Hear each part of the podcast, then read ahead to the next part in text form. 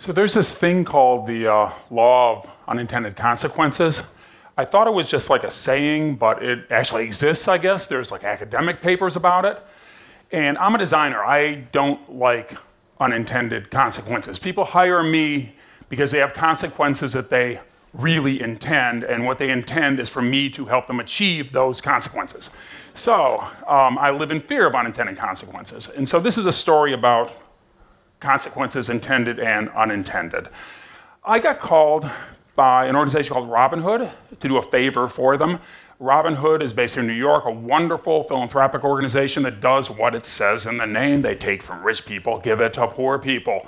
In this case, what they wanted to benefit was the New York City school system, a huge enterprise that educates more than a million students at a time, and in buildings that are like this one old buildings, big buildings, drafty buildings, sometimes buildings that are in disrepair, certainly buildings that could use a renovation.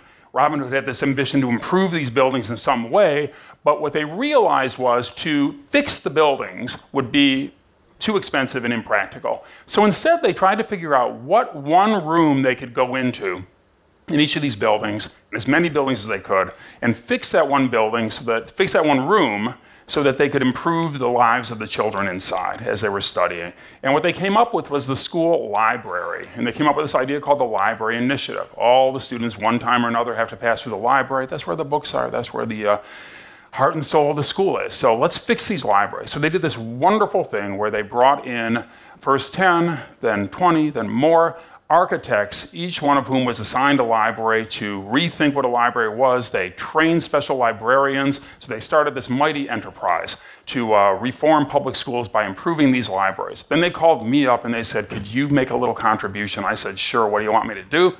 And they said, Well, we want you to be the graphic designer in charge of the whole thing. And so I thought, I know what that means. That means that I get to design a logo. I know how to design that. I design logos. That's what people come to me for. So, okay, let's design a logo for this thing.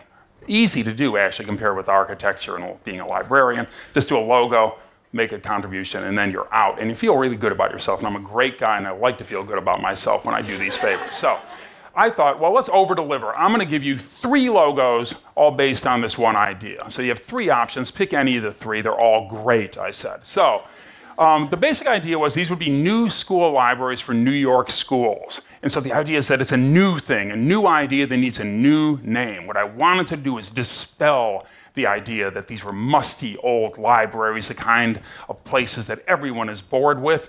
Um, you know, not your grandparents' library. Don't worry about that at all. This is going to be this new exciting thing, not a boring library. So, option number one. So instead of thinking of it as a library, think of it as a place where it is like a do talk, do make loud noises, right? So no shushing. It's like a shush free zone. We're to call it the reading room. That was option number one. Okay, option number two. option number two. Option number two was wait for it, owl. I'll meet you at owl. I'm getting my book from the Owl. Down, down, meet you after school down at Owl. I like that, right? Now, what does Owl stand for? Well, it could be One World Library, or it could be Open Wonder Learn, or it could be, and I, you know, I figure librarians could figure out other things it could be because they know about words. So other things, right? And then look at this. It's like the eye of the owl. This is irresistible in my opinion. But there's even another idea. Option number three. Option number three was based actually on language. It's the idea that red is the past tense of read, and they're both spelled the same way. So why don't we call this place the red zone? Meet you at the red zone. Are you red? Get red. I'm well read. And so I, I, really love this idea, and I somehow was not focused on the idea that librarians as a class are sort of interested in spelling and I don't know. So, um, but I, I, sometimes cleverness is more important than spelling, and I thought this would be one of those instances. Um, so usually when I make these presentations, I say there's just one question, and the question should be, how can I thank you, Mike? But in this case, the question was more like, um, are you kidding? Because they said the premise of all this work was that kids were bored with old libraries, musty old libraries, they were tired of them, and instead they said, these kids have never really seen a library. The school libraries in these schools are really so dilapidated, if they're there at all, that they haven't bored anyone. You know, they haven't even been there to bore anyone at all. So the idea was just forget about giving it a new name, just call it, one last try, a library, right? Okay, so, but I thought, okay, give a little oomph, exclamation point. Then, this is because I'm clever, move that into the I, make it red, and there you have it, the library initiative, right? So I thought, mission accomplished, there's your logo. So what's interesting about this logo, an unintended consequence, was that it turned out that they didn't really even need my design because you could type it in any font, you could write it by hand, and when they started sending emails around, they just would kind of use shift and one, and they get their own logo just right out of the thing. So and I thought, well, that's fine. You know, everyone feel free to use that logo. And then I embarked on the real rollout of this thing would be uh, working with every one of the architects to put this logo on the front door of their own library, right? So here's the big rollout. So basically, I'd work with different architects who now were, first it was Robin Hood was my client, now these architects were my client. I'd say, here's your logo, put it on the door, here's your logo, put it on both doors, here's your logo, uh, put it up this slide, here's the logo, repeat it all over the bottom and the top, right? So everything was going swimmingly. I just was saying, here's your logo, here's your logo, here's your logo. Then I got a call from um, one of the architects, a guy named Richard Lewis. And Richard Lewis says, Hey, I've got a problem. You're the graphics guy, right? Can you solve it? And I said, Okay, sure. And he said, The problem is, that there's a space between the shelf and the ceiling. So that sounds like an architectural issue to me, not a graphic design issue. So I'm go on. And uh, Richard says, well, the top shelf has to be low enough for the kid to reach it, but I'm in a big old building and the ceilings are really high. So actually, I've got all this space up there, and I need something like a mural. And I'm like, whoa, you know, I'm a, I'm a logo designer. I'm not Diego Rivera or something, you know, I'm not a muralist. So he said, but you know, can't you think of anything? So I said, okay, um, what if we just took pictures of the kids in the school and um, just put them around the top of the thing and maybe that could work. And my wife is a photographer and I said, Dorothy, there's no budget. Can you come to this school in East New York, take these pictures? And um, she did. And uh, if you go in Richard's library, which is one of the first that opened, it has this glorious frieze of like the heroes of the school, oversized, looking down into the little dollhouse of the real library, right? The kids were great, hand selected by the uh, principals and the uh, librarian. You know, it just kind of created this heroic atmosphere in this library, this very dignified setting below and the joy of the children above, right? So naturally, all the other librarians in the other school see this and they say, well, we want murals too. And I'm like, Okay, so then I think, well, you can't be the same mural every time. So Dorothy did another one, and then she did another one, but then we needed more help. So I called an illustrator I knew named Lynn Pauley, and Lynn did these beautiful paintings of the kids. Then we, uh, um, I called a guy named Charles Wilkin at a place called Automatic Design. He did these amazing collages. Uh, we had um, Rafael Esquer do um, these great silhouettes. He would work with the kids, ask them for words, and then based on those prompts, come up with this little delirious kind of constellation of silhouettes of things that are in books. Peter Arkle interviewed the kids and had them talk about their favorite books, and he put their testimony as a frieze up there. Stefan Sagmeister worked with Yuko Shimizu, and they did this amazing manga style statement everyone who is honest is interesting, that goes all the way around. Christoph Niemann, brilliant illustrator, did a whole series of things where he embedded books into the faces and characters and images and places that you find in the books. Uh, and then uh, even Maira Kalman did this amazing cryptic installation of objects and words that kind of go all around and will fascinate students, uh, you know, for as long as it's up there.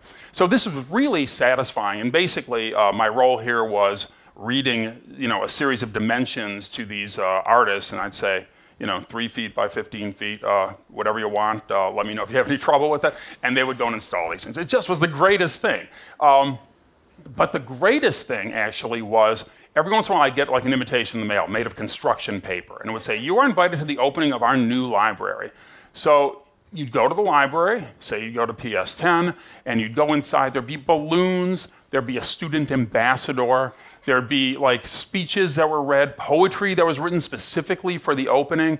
Uh, dignitaries would present people with certificates, and the whole thing was just a delirious, fun party. So I loved going to these things. I would stand there dressed like this, obviously not belonging, and someone would say, "What are you doing here, Mister?" And I'd say, "Well, you know, I'm uh, part of the team that designed this place." And they'd say, uh, "Like you do these shelves?" And I said, "No." And said, "Oh, you took the pictures up above."